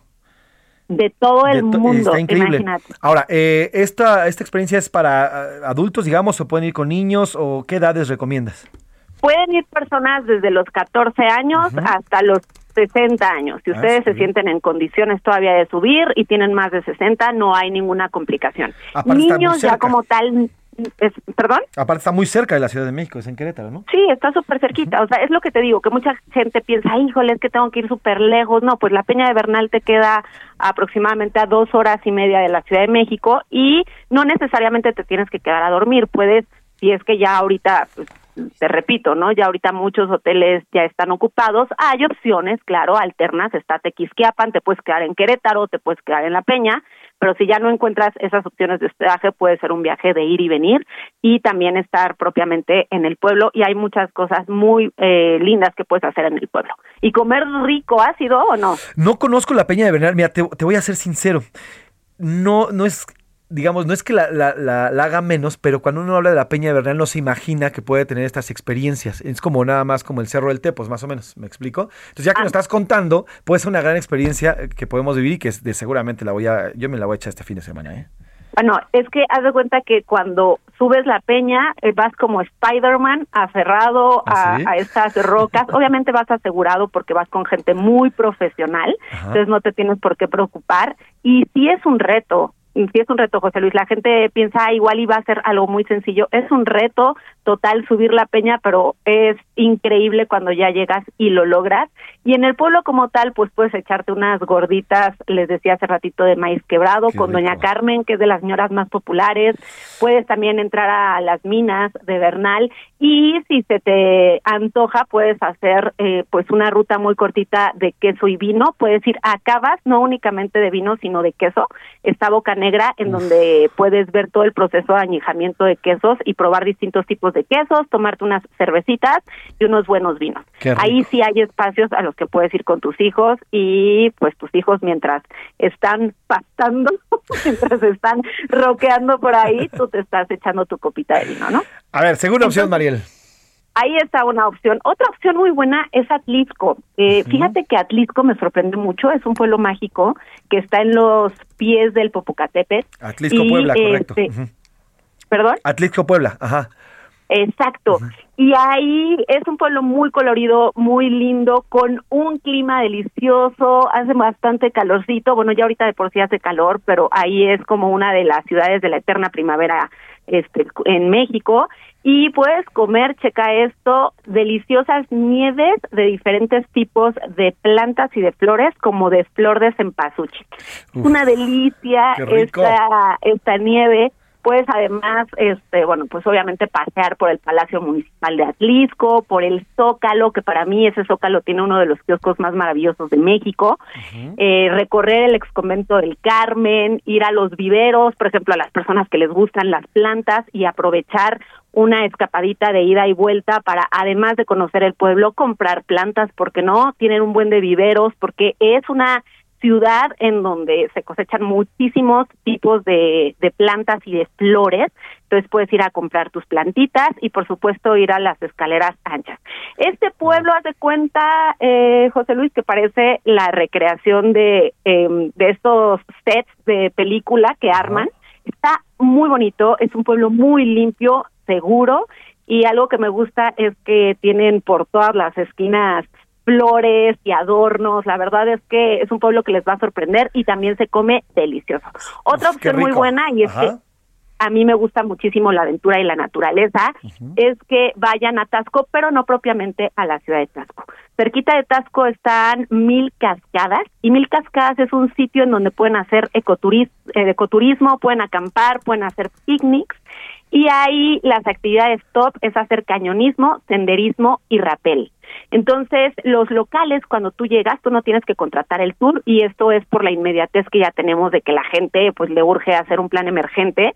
Tú llegas y los mismos locales ahí te pueden eh, llevar para hacer diferentes actividades y la verdad está increíble porque puedes saltar de cascadas desde 2 hasta 15 metros Órale. y hacer rappel en cascadas con una caída de 35 metros. Es económico, es algo muy local. Lo único que sí les pido siempre a la gente que va a este tipo de lugares es la basura que lleven, por favor, Sí. este, recójanla. O sea, no dejemos basura en este tipo de lugares porque muchas veces los camiones de basura no pasan, etcétera. Entonces, esta también es una muy buena opción. Y si la gente quiere ir todavía más cerquita, por ejemplo, hablando de la gente de la Ciudad de México, pueden ir a un lugar que a mí me gusta mucho, que está en el Ajusco, que se llama Hotel Boutique Orgánico, y ahí hacen diferentes actividades en pleno Ajusco, eh, Ajusco Pepe, Ajá. y pueden hacer trekking, por ejemplo, al Pico del Águila y eh, hacer una caminata en la mañana que dura aproximadamente seis horas, después bajar, ahí les pueden organizar un picnic, pueden estar con sus hijos haciendo bicicleta, montañismo, caminando por los jardines y ya fue una escapadita de uno o dos días porque en el mismo hotel se pueden quedar, pero si ya no hay espacio por Semana Santa, pues pueden hacer la caminata al Pico del Águila. Pues son grandes, grandes opciones, Mariel, opciones eh, viables además y que pueden salir de, de plan de último momento. Oye, Mariel, cuéntanos, ¿dónde te seguimos? En Mariel de Viaje, estoy en todas las redes sociales, en Instagram, en Facebook, en Twitter, en YouTube. Y si ustedes quieren alguna de las referencias de las que acabo de platicar en YouTube, ahí nada más búsquenle Peña de Bernal, Mariel de Viaje, van a encontrar el video y ahí todas las recomendaciones detalladas, así como de todos los destinos que les comenté. Yo tenía una duda, ¿ya visitaste los cinco continentes, al menos un país de los cinco continentes? Este, sí. Eh, sí, Wow, sígala, sígala. de verdad. ahorita, ahorita que tú decías, Pepe, oye, ¿y conoces todo el mundo? No, hombre, creo que me falta toda una Sí, vida claro. para conocer todo el mundo, pero bueno, pues ya, ya estamos en esas, ya estamos en esas. Eso, pues síganla, Mariel de Viaje. Mariel, un placer. Te mando un abrazo, un enorme abrazo, porque además eres una gran amiga de hace años. Cuídate mucho y estamos en contacto y te seguimos. El placer fue mío, José Luis. Cuídense mucho, un beso a toda la audiencia y pasen Semana Santa. Saludos, Mariel. Nos vamos a una pausa y regresamos. Salvador García Soto. Regresamos. Ya estamos de vuelta con A la Una con Salvador García Soto.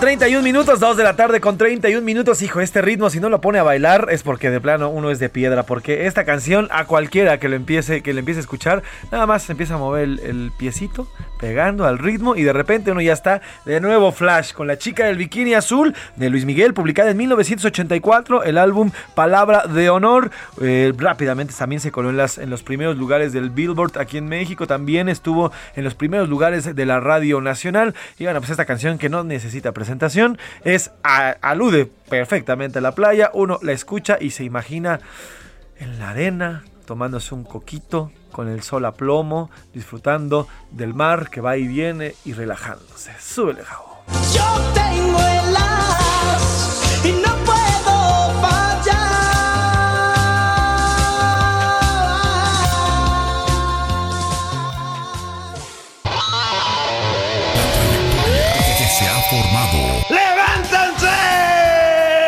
No es Luis Miguel, ni es el señor Palazuelos, es el mismísimo Oscar Mota. ¿Cómo estás? Mi querido Mafren, José Luis Mafren. Sánchez, ¿cómo estás? Bien, Hoy un Oscar gran día Mota, para ganar. Aldrete, cuéntame. Eh, me gustó obviamente el mix, ¿no? De Luis Miguel y de repente nos vimos como un sonidero, ¿no? Exacto, Un sí, sí, sí, sonidero. sí, sí, Saludos hasta Texcoco, co, co, compa, el pelo.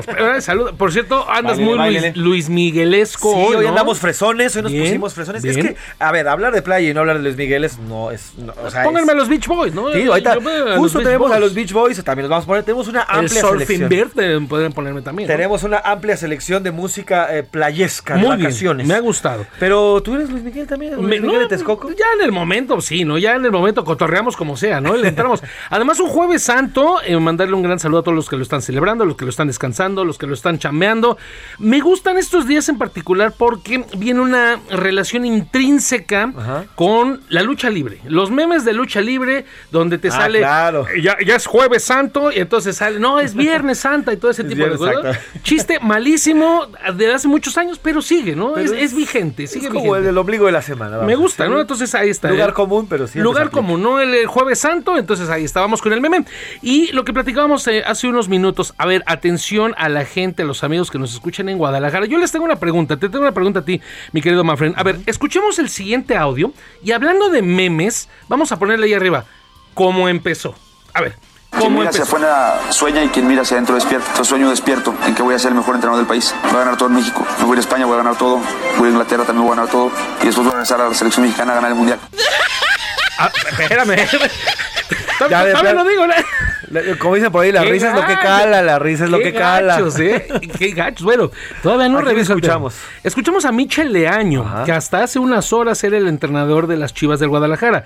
Y en este audio les decía, a ver, así empezó. Así empezó hace unos meses.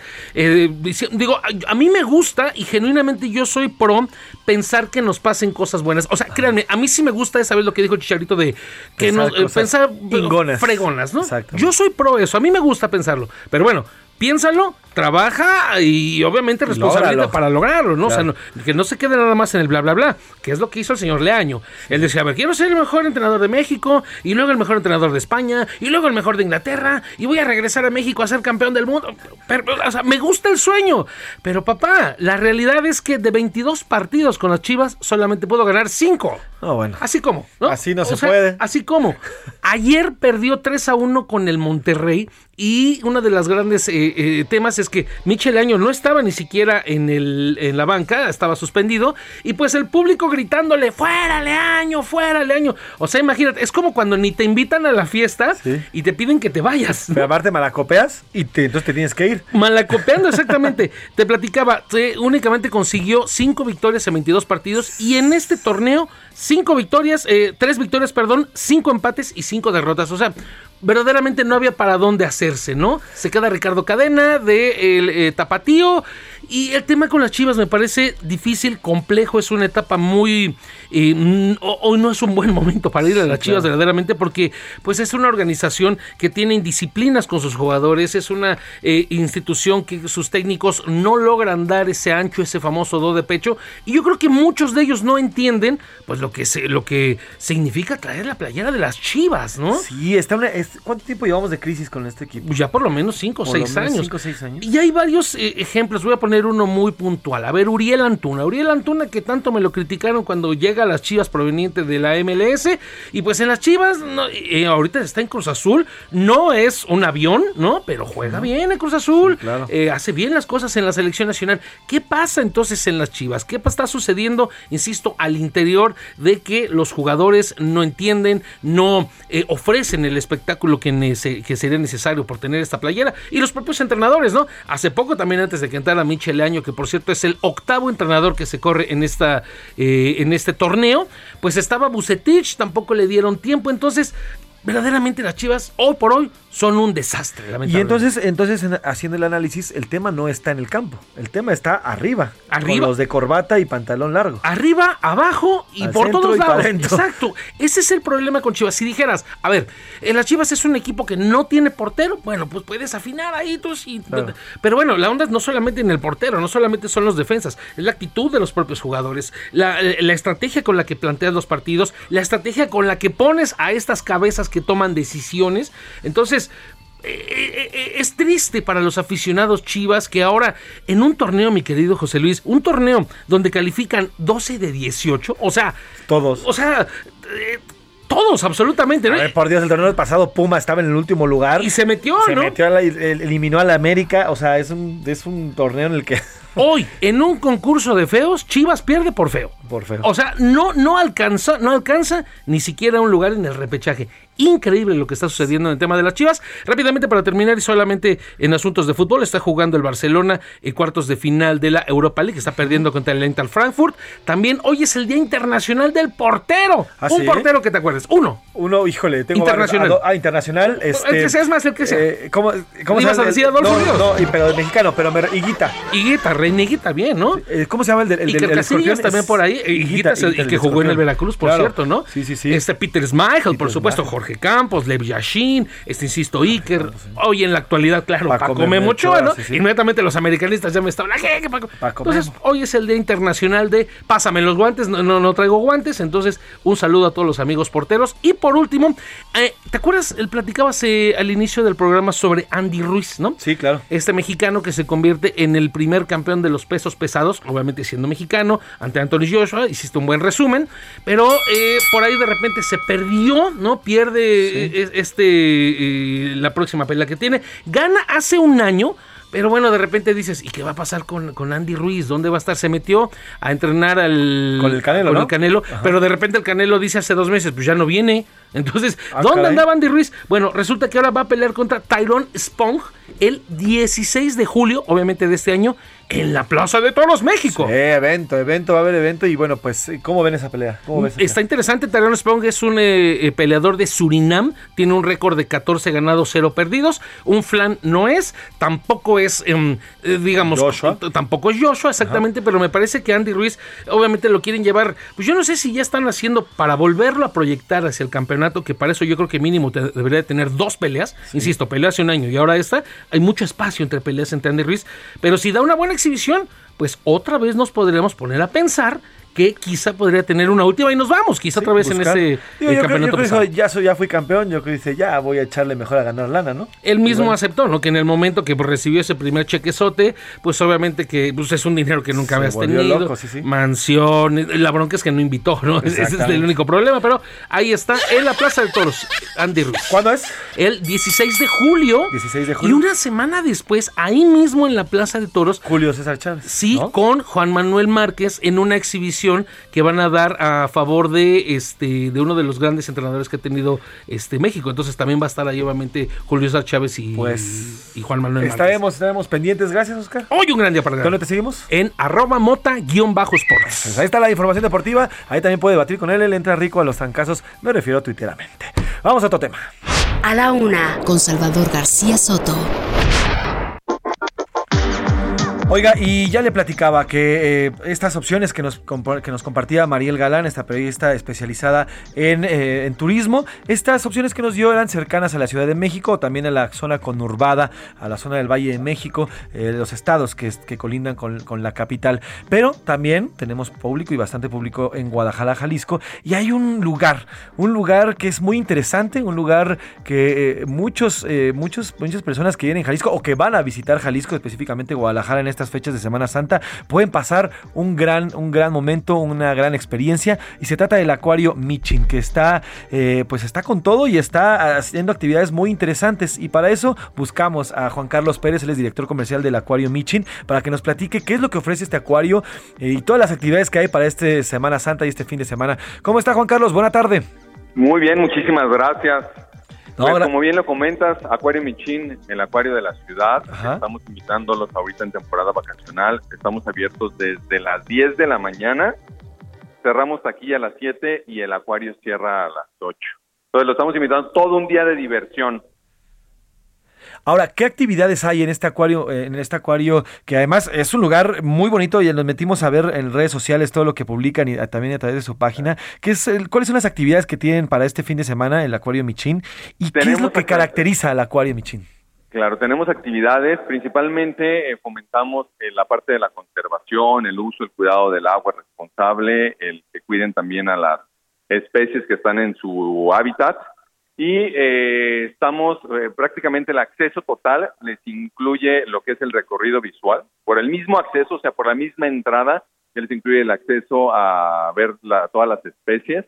Tenemos una zona de granja interactiva en donde las familias completas pueden pasar a darles de comer a las, a las cabras enanas, tenemos mini pig, tenemos cuyos, conejos gigantes, capibaras, lémures, tenemos un aviario en donde pueden eh, también meter y darles de comer a estas, a estas aves. Y adicional, hay una zona de retos marinos. Estas zonas de retos marinos son camas elásticas, hay un gotcha con láser en donde no se lastiman. Es todo, todo lo que te estoy comentando es para niños y adultos. Sí. Hay una zona de eh, videojuegos también para los que no son tan asiduos al ejercicio y una zona de retos acolchonados también para niños. Ahora, el, el, hecho de que sea un acuario, no nos vayamos con la finta, no nada más hay animales marinos. Esta es una gran, es una amplia gama de, de actividades que podemos realizar aquí. Exactamente, es, estamos eh, promoviendo todo un día de diversión, que sepan las familias, que se agenden con anticipación. Aquí hay una fuente de sodas a mitad del recorrido en donde pueden cargarse de pila, pueden refrescarse y continuar el recorrido. El fin de semana, con la marca Guadalajara, Guadalajara, vamos a estar activándonos en diferentes puntos representativos de la ciudad.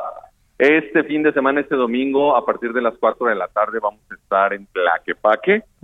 Y ahí vamos a estar dando también diferentes premios y sorpresas. Estamos eh, alusivo a la semana de Pascua, estamos escondiendo huevos de Pascua. Ah, Todos los huevos tienen premio.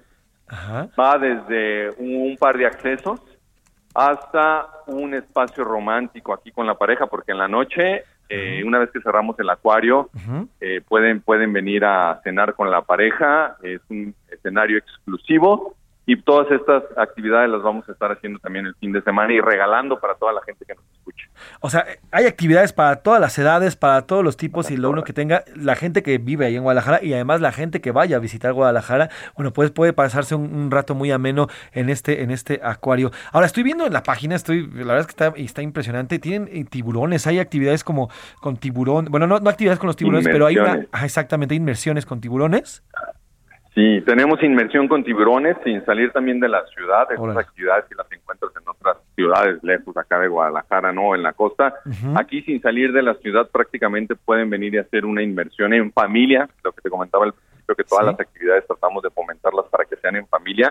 Caben cuatro personas, niños a partir de siete años ya se pueden meter a esta actividad, en donde aquí les prestamos traje de neopreno, eh, la, la, caja de acrílico se sumerge aproximadamente cuatro metros de profundidad, pero tiene todas las medidas de seguridad porque les queda un vacío de, aire, un vacío de oxígeno donde pueden estar, pueden estar respirando sin ninguna preocupación, ¿no?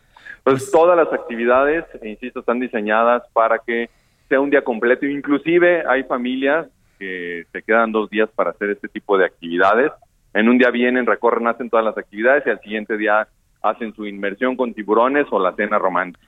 Wow, está increíble. Pues hay, hay, que visitarlo, hay que visitarlo estas, pues, le digo, este fin de semana, que si usted va a Jalisco, si usted va a Guadalajara, es una muy buena opción. Dentro de toda la gama de, de y oferta que tiene el estado de Jalisco, puede visitar este acuario, Acuario Michin. Pues muchas gracias, gracias. Oiga, ah, por ahí tenemos unos pases, nos dijeron.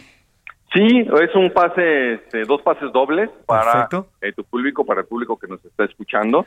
Ya la dinámica, tú nos la compartes y los ganadores, pues igual tú nos los compartes. Tenemos dos pases dobles para todo tu público. Perfecto, dos pases dobles. Ahorita los vamos a dar para el público que nos escucha en Guadalajara o que vaya a visitar a Guadalajara y ahorita los compartimos. Bueno, pues, pues hay que visitar el Acuario Michi, Juan Carlos Pérez, director del Acuario y director comercial. Y estaremos muy pendientes de las redes sociales. ¿Cuáles son las redes sociales del Acuario?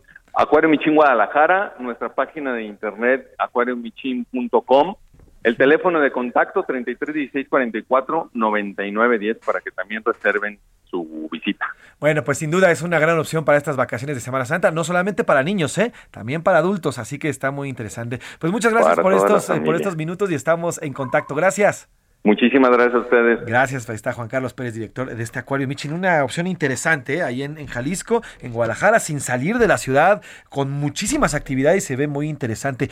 Oiga, y hablando, hablando de huevos, hablando de estos huevos de Pascua y demás, me, se me volteó a ver el feo jabo, pero no, hablando de huevos literalmente, la Comisión Federal de, la, de Protección eh, contra Riesgos Sanitarios, la COFEPRIS, ha emitido una alerta, una alerta importante. Seguramente usted eh, a sus hijos, a sus sobrinos, a los pequeños, les ha comprado, les ha dado estos famosos huevitos Kinder que tienen adentro eh, juguetitos y demás. Bueno, pues la COFEPRIS ha emitido una alerta sobre la posible contaminación por salmonela de cuatro lotes del producto Kinder Mini X, los cuales están siendo retirados a nivel mundial de manera voluntaria por la empresa Ferrero, que es la empresa que fabrica estos chocolates. Eh, Ferrero México notificó a la COFEPRIS sobre el retiro de estos lotes, los cuales fueron fabricados en Bélgica, luego de que en Europa, eh, luego de que en Europa detectaran estos casos de salmonelosis que los jóvenes, los niños allá en Europa fueron contagiados a través de estos huevos. Por lo anterior, la dependencia ha solicitado a los supermercados, tiendas de conveniencia y a los establecimientos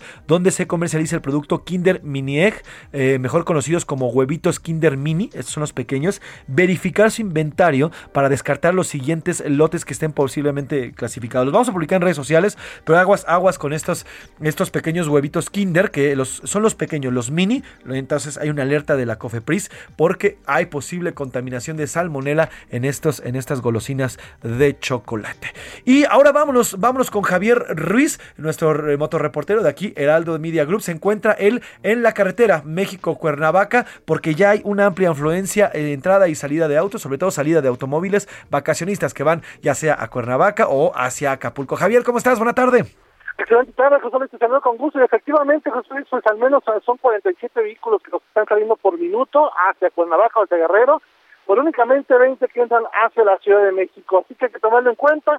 Ya tenemos eh, pues problemas viales, principalmente para quien transita la zona del viaducto Tlalpan, la zona de la Avenida de los Insurgentes Periférico, ya se ha cargado el aforo de vehículos, esto principalmente para quien viene por el viaducto Tlalpan, llegando a la Y, para que dirigirse hacia la autopista o hacia la carretera, aquí es donde vamos a encontrar el mayor problema. Mencionar que desde temprano pues han registrado pues largas eh, filas principalmente cerca de las 8 de la mañana, pues mencionar también que un tráiler pues desafortunadamente se descompuso y pues realizó un embudo, únicamente había un carril habilitado hacia Cuernavaca, esto provocó que automovilistas tardaban al menos pues cerca de dos o tres horas para poder salir únicamente de las garitas. Ya en estos momentos tenemos 10 garitas habilitadas hacia Cuernavaca y únicamente seis hacia la Ciudad de México. Sin embargo, pues mientras vayan pasando los minutos, pues nuevamente se espera que tengamos incremento de aforo de automóviles. Así que hay que salir con anticipación. Las recomendaciones, por supuesto, que da caminos y puentes federales, que chequen bien su vehículo, que no manejen cansados y, por supuesto, también que respeten los señalamientos. momento, el reporte que tenemos. Muy completo, Javier. Oye, sobre el incendio allí en los pastizales, en esta zona de La Pera, ¿qué pasó? ¿Qué fue? ¿Y ya Eh, fue sofocado? Sí, afortunadamente ya fue sofocado, fue exactamente en el kilómetro 70, a la altura, como bien lo mencionas, de la pera, donde se quemaron pues los pastizales, pues prácticamente desde las tardes, de las 3, 4 de la tarde y hasta las 2 de la madrugada, eh, personal de bomberos de Morelos pues estuvo trabajando en este punto, afortunadamente pues ya lo sofocaron, sin embargo pues todavía quien transita en ese punto pues les va a llegar el aroma a quemado, pero afortunadamente pues ya, ya lo, ya lo han sofocado, y eso sí pues manejé con bastante precaución porque eh, incluso pasando la la zona de la, de la caseta más adelante para quien se dirige ya la zona de Cuernavaca, en la zona de Topilejo, pues sí vamos a encontrar también pues asentamientos vehiculares, algunos llegando a, Tres Marías, muchas personas también pues se dirigen a ese punto, principalmente pues motociclistas, así que hay que tomarlo en cuenta y por supuesto pues también manejar con bastante precaución. Pues Javier, gracias por tu reporte y estamos al pendiente ahí en esta zona de la Ciudad de México y en la salida hacia Cuernavaca. Buena tarde. Estamos atentos, hasta luego, excelente tarde. Javier Ruiz, motorreportero. Y ahora vamos a, Iztapalapa porque inició, ayer le platicábamos de esta representación de la Pasión de Cristo ahí en Iztapalapa y ya allá en, en esta zona de la Ciudad de México comienza la representación. Y ahí se encuentra Jessica Moguel, nuestra compañera reportera de Heraldo Media Group. Jess, ¿cómo estás? Buena tarde. ¿Cómo se está viviendo este inicio de la representación? José Luis, pues sí, eh, fechas importantes para la alcaldía Palapa. Hay que recordar que este año las actividades de hoy son a, distancia y el día de mañana se va a hacer abierta al público. Es la 179 representación de la pasión y resurrección de Jesucristo de Iztapalapa.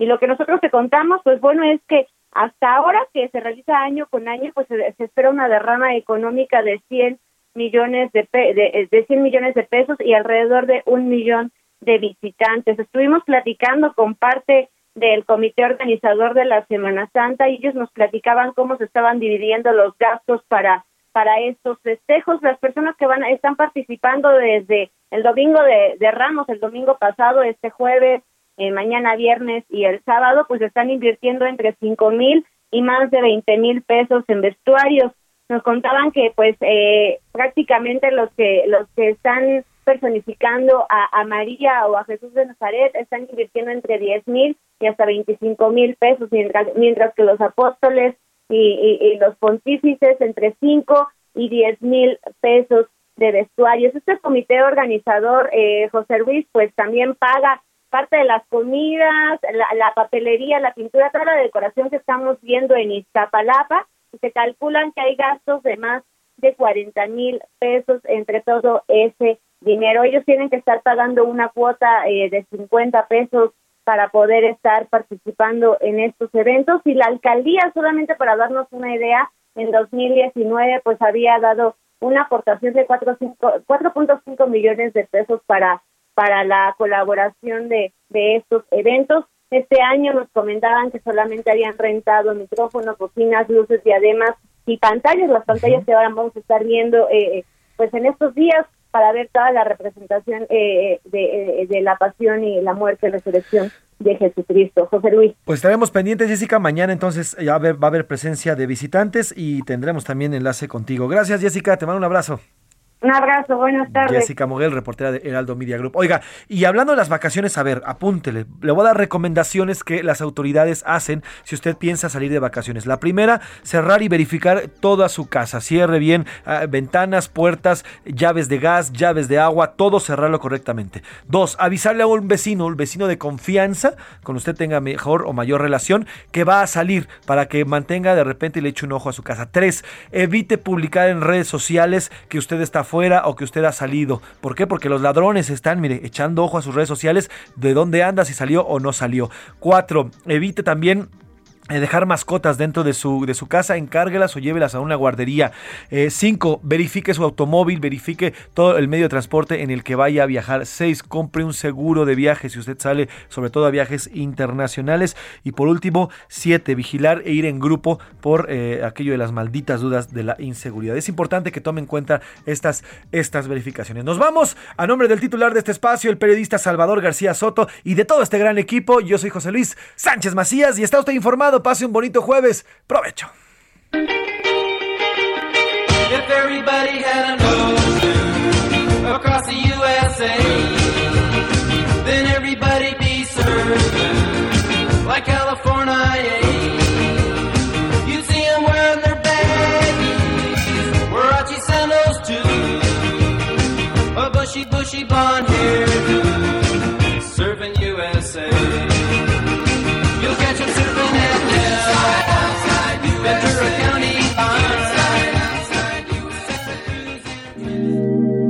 termina A la Una con Salvador García Soto.